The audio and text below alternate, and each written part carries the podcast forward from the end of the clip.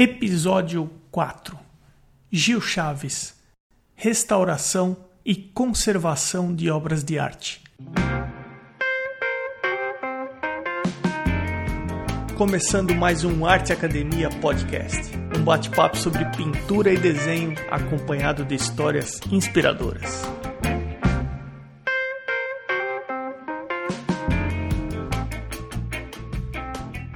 Tudo bem por aí? Quero começar o episódio de hoje comentando sobre algumas formas bem simples de ajudar o podcast. Uma delas é deixando um review onde quer que você esteja ouvindo. O review ajuda o podcast a ser ranqueado e com isso ser encontrado quando se pesquisa por podcasts de arte.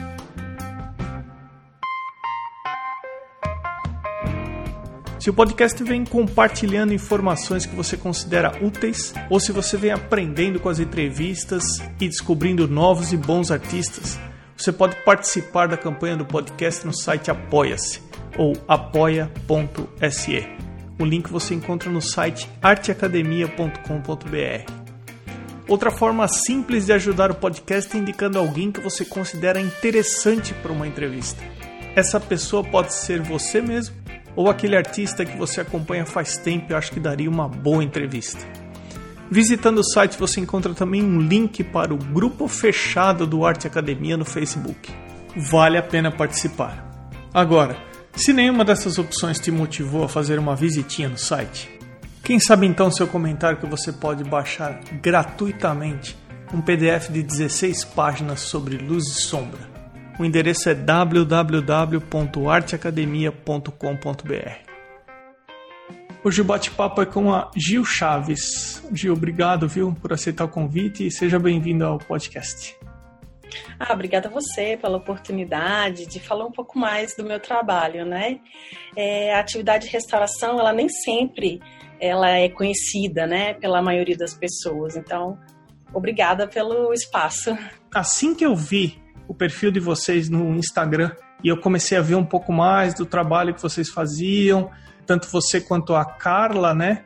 No Arte Labore, é isso? Falei é certo? Arte, Arte Labore? É. Eu acho que é um episódio que vai ser interessante para bastante gente, mas eu, particularmente, estou bastante interessado nas coisas que você vai me contar sobre restauração. Você poderia falar um pouquinho sobre a Arte Labore? Sim. Na verdade, a gente começou essa empresa em 2012 mas a gente não trabalha só nela, né? A gente sempre está trabalhando em algum órgão, em alguma instituição, e ela é uma atividade paralela, né? Também em restauração, né? Por exemplo, é, no Congresso, no STF. Então, a gente trabalha em alguns órgãos é, como atividade fixa, e a arte labora a gente leva em paralelo. Então, às vezes, tem, tem anos que a gente fica full time trabalhando só com a empresa. E tem outras épocas que menos, né? É, surgiu de uma ideia minha, da minha amiga, né?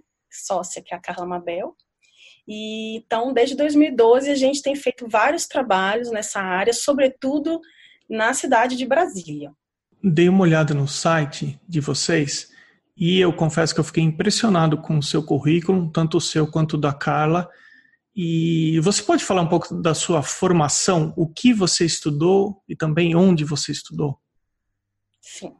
É, eu fiz História na Universidade Federal de Ouro Preto e lá depois eu acabei fazendo um curso de restauração na mesma cidade e outros cursos é, logo depois, assim. Na Itália, que eu também vi. Na Itália, na Argentina, né? A gente vai procurando é, cursos de interesse, assim, né? Tem muita coisa no Brasil hoje em dia, muita coisa boa também. Então, nem precisa tanto mais correr para outros países, igual era quando a gente começou. Mas, mesmo assim, né, a gente está sempre buscando esse tipo de qualificação, né? Quando a gente fala sobre restauração, a primeira coisa, pelo menos para mim, que vem em mente é arte, mas restauração não é só sobre arte, tem restauração de produtos antigos, de relógios, de brinquedos, de carros, de por que, que você se interessou especificamente por restauração de objetos de arte? Sim, na verdade, é, quando eu estava fazendo história, Então, eu trabalhava com pesquisa e eu fiz um curso de paleografia em Ouro Preto mesmo, e o professor levou a gente para conhecer o laboratório de restauração da UFMG, em BH, em Belo Horizonte. Você falou paleografia? Isso. O que é paleografia? É o estudo da escrita antiga. É porque ah. eu lia muitos documentos, né, para fazer pesquisa. Então, assim, é, o professor achou interessante levar a gente para conhecer o laboratório de restauração de documentos que era o, nosso objeto de estudo, né? Documentos antigos. Só que aí, quando eu cheguei lá no laboratório, eu vi, além da restauração de documentos, a restauração de quadros, escultura, mobiliário, e assim foi tipo os olhos, assim, sabe, quando brilham, né? E eu me vi fazendo aquilo, sabe? Mais do que a pesquisa em si, eu, vi um lado da história que para mim parecia mais palpável trabalhar com a história ali material, sabe? E aí eu já comecei a procurar onde eu poderia estudar, o que, que eu poderia fazer, e foi aí nesse clique que começou a minha trajetória. Então, dentro dos, dos serviços que vocês oferecem, vocês mencionam laudos e vistorias técnicas de exposições de arte. Sim. É, o que, que compõe um laudo sobre uma exposição? É que assim, quando você vai montar uma exposição, existem várias etapas ali, né? Às vezes as pessoas vão lá, visitam, mas não conseguem dimensionar o trabalho que tem por trás, né? Então tem desde a produção até a curadoria, é, a iluminação e tem o nosso trabalho que é o de acompanhar a conservação das obras. Né? Então, a obra ela sai de uma cidade para outra, ou de um país para o outro, a gente já montou várias exposições no CCBB, né? Então, tinha Kandinsky, Leonardo da Vinci, então essas obras viajam, né? Então, no transporte pode acontecer alguma coisa, na mudança de, na variação de temperatura, de, é, variação climática, alguma coisa pode acontecer. Então, é muito importante quando a obra vai ser exposta que o conservador ele faça um mapeamento de danos daquela obra, né? Identifique tudo que está danificado naquele momento para acompanhar, para ver se vai ter alguma variação, porque aí entra questões de seguro. Às vezes a obra pertence a uma instituição, às vezes ela pertence para um particular, né? Então tem questões aí atrás que, que demandam o nosso serviço, sabe? E quando a obra chega para você começar a fazer esse laudo técnico, ela chega com uma documentação indicando o estado dela? Na maioria das vezes, sim. Porque o, a mesma coisa, quando ela vai sair né, da instituição, geralmente o restaurador faz um laudo para ele se assegurar também, né, de que ela está saindo daquela forma e ele quer que volte igual. Então, geralmente as obras já vêm com laudo. E a gente vai verificar. Mas às vezes acontece de vir sem laudo e a produção manda as fotos da obra antes para gente, a gente fazer o laudo e chegar com o laudo né, pronto, só para marcar os danos na hora. Você teve algum trabalho de restauração que você realizou que foi assim muito marcante para você, ou pela importância da obra ou pela idade da obra que você olhou a obra e falou: Nossa. Nossa, vários são marcantes, sabe? Nessa questão de montagem de exposição, abrir uma caixa, você vai fazer igual eu falei, exposição do Kandinsky, né? Ou Caravaggio, a gente montou o Caravaggio na presidência há uns Nossa. anos atrás. Então você abre a caixa e vê um Caravaggio, sabe? Assim, então, aquele momento é um momento que se arrepia, é emocionante. Mesmo você estando ali, enquanto uma pessoa técnica, a arte, ela, ela é uma das funções dela, é emocionar, né? Então, se você é, já é fã daquele artista e você vai montar uma exposição, você já é, né? É, é muito marcante. Mas é, tem uma mais marcante. Ah, então, então me conta. É, na verdade, nem, nem sempre o que marca a gente, eu e a Carla, na hora que a gente está trabalhando, é porque a obra é de um artista, né, Portinari, de Cavalcante, mas às vezes é o trabalho que a obra dá. né? Tipo, o dano, o desafio para poder restaurar. Porque a gente tem várias leituras, materiais específicos que explicam, né? Alguém já tentou alguma coisa e, e passa para frente. Só que às vezes toda a gama que você tem de coisas, às vezes não serve para aquele objeto em específico ou é uma coisa nova. E nesse caso, a gente tem uma história. Na verdade, a gente nem estava pela Arte Labore, a gente estava para uma instituição é, dentro do Congresso Nacional e uma das obras principais que tem lá, que fica lá no Salão é, Verde, que é uma obra do de Cavalcante imensa, sofreu um dano acidental e a obra era branca com tons de azul e bem na parte branca ela sofreu uma mancha de urucum. E aí a gente, urucum, o que, que a gente tem de bibliografia sobre isso em restauração? Nada. Então aí começa o desafio, né? Tipo, uma obra super importante com uma restauração desafiadora. E aí nós reunimos, conseguimos colher um material idêntico ao do dano, com uma das pessoas que ajudou na, no, no, dano, né, sem querer, né, encostou na obra no caso era um índio. É, aí a gente conseguiu esse material e levou para laboratório para fazer análise e testar. Então a gente testou em materiais parecidos, né? A gente pegou quadros é, que eram de é, pintura a óleo, mais ou menos da mesma textura que usou de Cavalcante e foi testando. E a gente testou os métodos que a gente conhecia e que a gente costumava usar e não funcionaram porque usavam, é, a gente usava muito o produto químico líquido. Por sorte, a gente tinha acabado de fazer um curso na Argentina com um químico é, norte-americano chamado Richard Wolbers. E ele tem uma metodologia de limpeza de quadros diferenciada, uma metodologia gel. Né? Então, assim, sabe quando você volta do curso e você está ainda assimilando, né, aquele conteúdo.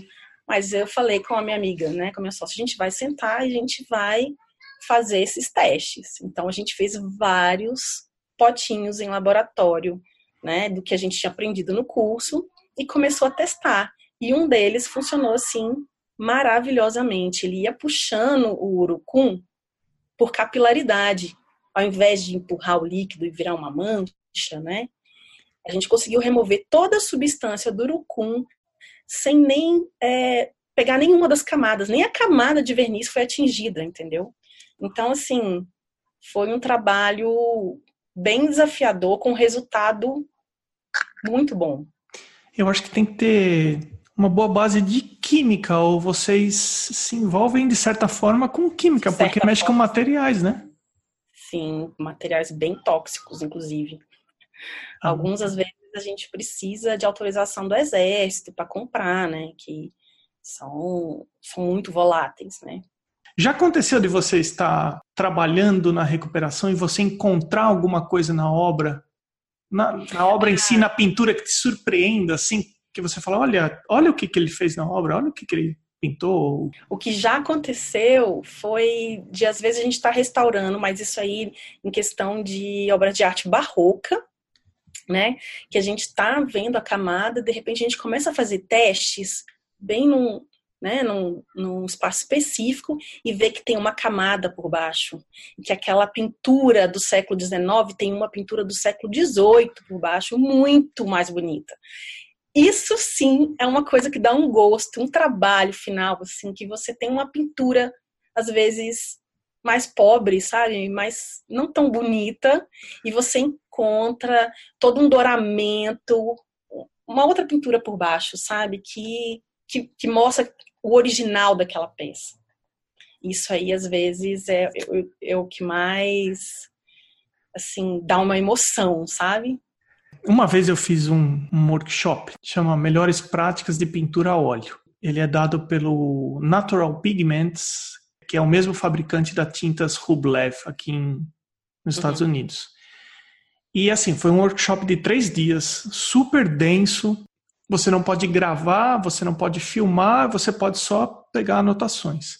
Olha, eu não sei quantas páginas de caderno eu anotei. Teve uma coisa que ele comentou que eu achei assim muito interessante. Ele falou que a partir do momento que ele começou a se aprofundar em materiais e ele começou a identificar os danos nas telas, toda vez que ele passou aí a museus, a primeira, o primeiro olhar dele é sempre ver o estado de conservação da tela. E aí ele falou que ah, eu não olho mais a tela ou a qualidade da pintura, ou eu não fico apreciando mais a obra de arte num primeiro momento. Primeiro eu vou caçando se ela está craquelada, se ela tem algum tipo de dano, e aí depois eu relaxo e dou uma olhadinha na tela.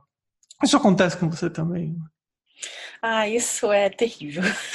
acontece. Acontece. Eu tenho me policiado muito, porque eu gosto muito de viajar. E todas as minhas viagens, lógico que eu encaixo museu, né? Tipo, pelo menos uns três dias de museu, porque eu gosto muito, né? Então, eu tenho me policiado. Tipo, primeiro eu vou fruir a obra, depois eu vou ver as restaurações.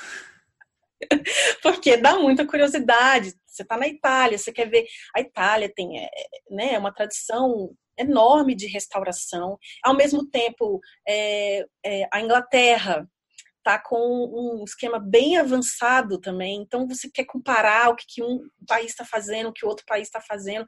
E não só em termos de restauração. Eu fico observando toda a questão climática. Eu fico olhando para os cantos para poder ver se tem se tem é, é, um medidor de temperatura, se tem, sabe? Se, se, se o museu tem janelas abertas, se está chovendo, está entrando água. Eu fico eu, né, eu fico passeando e ao mesmo tempo trabalhando. Não tem como você se desligar totalmente, porque é uma coisa que você trabalha o dia inteiro, né? Então, seu amigo está certo, isso acaba acontecendo. É fato que a variação de temperatura e, por consequência, a dilatação e contração é o principal fator que deteriora as telas. É, sim, não, a variação de temperatura e umidade, ela é a, o, a, o lugar de exposição também da, da obra, né, onde você coloca, se você coloca diretamente sobre uma luz incidente, né, então você, tipo, você tem um quadro e coloca uma luz que não é apropriada direto no quadro. Se você tem um sofá e você deixa ele é, tomando sol, né, não tem uma cortina, por um ano direto, você vai ver que o tecido começa a acidificar e uma hora ele vai rasgar, não é? Imagina uma tela, né, que o suporte é tecido e a pintura, né, o pigmento é super frágil. Aí, às vezes, então, é, eu digo que mais do que as, a escolha de materiais, né, é, quando um artista vai fazer um, uma obra de arte, o que vai conservar mesmo essa obra Claro que isso também está tá dentro do pacote, mas assim, o que vai conservar mesmo uh, a obra é as condições de, de, exposição dela, sabe? Então, sei lá, a pessoa coloca o quadro debaixo do ar-condicionado. Já vi muitas vezes, né? Você entra dentro da casa, o quadro está perto do ar-condicionado. Então, de dia ele vai funcionar, às vezes à noite ele vai desligar, ali ele vai sofrer uma variação de temperatura e umidade que vai fazer com que essa obra se danifique em pouco tempo. Então, você sabe que esse comentário me deu um gancho para uma curiosidade enorme que eu tenho, que é assim: é muito comum quando a gente entrega uma encomenda, a pessoa perguntar: "Ah, como que eu tenho que proteger a tela? Ou como que eu tenho que proteger a aquarela? Eu tenho que colocar numa moldura?"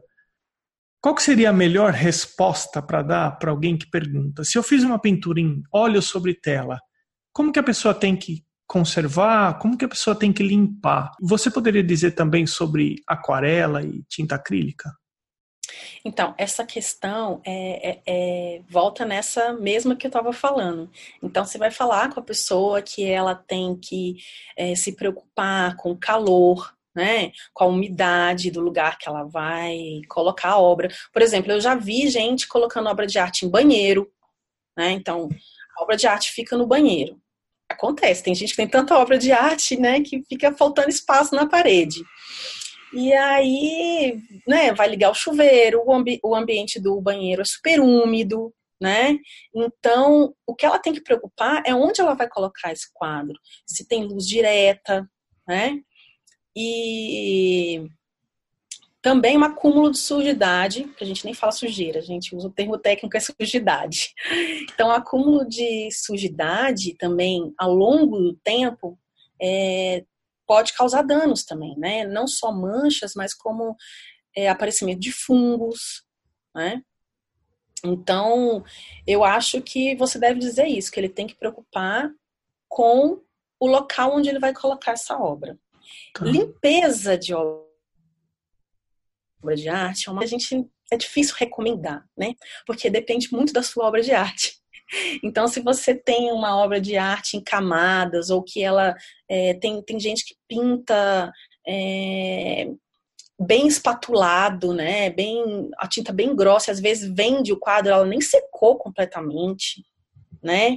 Então, eu já vi, é, inclusive, obras de arte, de arte que foram danificadas por, pelo plástico bolha da embalagem porque não tinha secado completamente a tinta. Então ficou marcado. Então é complexo é, indicar limpeza sem saber qual é o tipo exato de obra, porque a pessoa pode passar um paninho e danificar a obra. o, é. mais indicado, o, o mais indicado que a gente faz assim do básico é a trincha né? Só que também é complexo, porque se você tiver uma obra que ela está começando a danificar e você usa a trincha, você pode perder a informação da obra, né? Você pode perder com craquelê, né? Quando a obra tem um craquelê, né? que ela está começando a quebrar as camadas de pintura, se você fizer qualquer coisa que não seja um restaurador, que não faça uma fixação preventiva antes dessa limpeza, você pode perder a informação do quadro entende? Você teria informações também para passar para quem pinta em papel, por exemplo, aquarela, que é muito mais frágil, penso eu? A aquarela aí, é, a, a iluminação tem que ser ainda mais quando vai expor, tem que ser ainda mais baixa do que de pintura, né? Porque ela é bem mais é, sensível. Bem mais sensível. Entendi. E aí vai variar essa questão de materiais, né? Do papel que a pessoa utiliza, né? Se é um papel de melhor qualidade ou não, se é uma aquarela de melhor qualidade ou não, porque o pigmento ele vai, ser mais fácil, com, com menos tempo ele, ele pode alterar, né? Mas é, é complicado indicar materiais, porque se você indica materiais, você pode muitas vezes interferir na questão plástica do artista, né? A gente costuma falar, falar que ah, o artista faz, depois a gente vê o que, que a gente faz. Porque, por exemplo, quando você vai restaurar e a obra de arte tem uma camada de preparação antes, o artista trabalha sobre uma camada de preparação, às vezes ela vai dar menos problema do que um artista que pinta direto no tecido. Só que o resultado da obra é totalmente diferente. Um vai ter uma textura, o outro vai ter outra textura. Então, é, é complexo. Né? Tem artistas, por exemplo, que usam três tipos de tinta. Vai pintar, usa guache, usa óleo, usa acrílica. E cada uma seca no seu tempo. Né? Então, quando elas acabam de secar, depois de muitos anos, elas começam a já não ter aderência uma com a outra. Só que o resultado plástico daquilo só é possível com aquela mistura, né? Então, é, o nosso trabalho é ficar aqui atrás mesmo no backstage, tentando manter. Essa... O artista cria, ah, vamos deixar o pessoal da restauração se virar depois lá, se der algum é, problema. Esse workshop que eu fiz, também foi comentado que você precisa esperar no mínimo seis meses para passar o verniz, se você pintar só em óleo. É, e uma coisa que eu fiquei impressionado é que que a gente, essa tela esticada que a gente, que é tão popular e prática, não é a melhor superfície para receber uma tinta óleo, por causa que ela fica muito sujeita exatamente à variação de temperatura, pela dilatação. Quanto mais estável for a superfície, menos movimento vai ter com variação de temperatura, dilatação e contração, porque o óleo, depois que ele seca, ele fica mais, eu não sei se o termo técnico é assim, mas ele fica mais duro que o próprio tecido da tela. E ele acaba servindo como suporte, é, inverte-se. E ele falou que essa reação fica acontecendo por até 200 anos. A tinta fica reagindo por até 200 anos, dependendo do que foi utilizado. Ele recomendava pintar em superfícies como alumínio, placas de alumínio e cobre que se encontra aqui em lojas de, de material artístico. E ele mostrou uma pintura de 500, uma, uma foto de uma pintura de 500 anos feita em mármore. E a qualidade da pintura estava perfeita, estava impecável, porque não tem como haver essa dilatação, essa contração na superfície em que a, a tinta óleo está depositada, foi depositada, está apoiada. Por causa dessa variação de temperatura é que os museus, em algumas salas, eles restringem o número de visitantes, porque o, o corpo leva o calor humano e vai aumentar a temperatura ambiente e com isso vai haver uma dilatação na tela que está sendo exposta. Então, dependendo de onde você for, pode entrar, por exemplo, 20 pessoas de cada vez. É mais ou menos. É, então, na verdade, essa questão da, do material, ela realmente depende é da, das condições de exposição. Então, o fungo, por exemplo, ele é capaz de dar em qualquer tipo de material. Então, ele vai. Te, se você faz uma tela é, na, no seu ateliê, você mesmo, né, faz o estiramento, você prepara a tela para para pintar, sim, obviamente as chances de, de ficarem melhores do que você comprar algo comercial, né, é, são enormes. Tanto é que, se você for ver, os grandes pintores antigos, às vezes tá com, a maioria estão com suporte até hoje, tipo, a pintura de 300, 400 anos, com suporte intacto. Usou um, um linho bom, né? Uma base de preparação boa. O Giotto fazia uma base de preparação que demorava horas, com gesso, vários tipos de gesso, entendeu? Mas, mais uma vez, é isso, né? Tipo, é, ele consegue um resultado plástico, né? Do Giotto, que não é pouca coisa. Mas, realmente, é a questão de conservação deste material, porque se o mármore tivesse exposto, esse mesmo mármore que ele que ele sugeriu lá, tivesse exposto em uma condição não favorável, ele não ia estar com essa pintura hoje, entende? Então, eu, eu bato bastante nessa, nessa questão que é realmente se preocupar com a conservação preventiva da obra, né, para não precisar restaurar. E isso é, vai de encontro ao meio ambiente em que ela vai ficar depositada. Então eu posso pintar assim tranquilamente num, sobre uma tela, sobre uma placa de madeira, sobre um Eucatex, sobre MDF, lógico, fazendo, tomando os devidos cuidados, uh, selando, mas mais importante que isso é aonde a pessoa vai guardar a tela no futuro. Essa questão dos materiais é, é, muito importante pesquisar, óbvio. Então, se você vai restaurar sobre Alcatex, né, é, é madeira, madeira é suscetível a cupim. Então, você pode pensar, daqui a um tempo, é, se ela ficar em algum lugar que tem uma revoada de cupim, pode começar a ter, sim.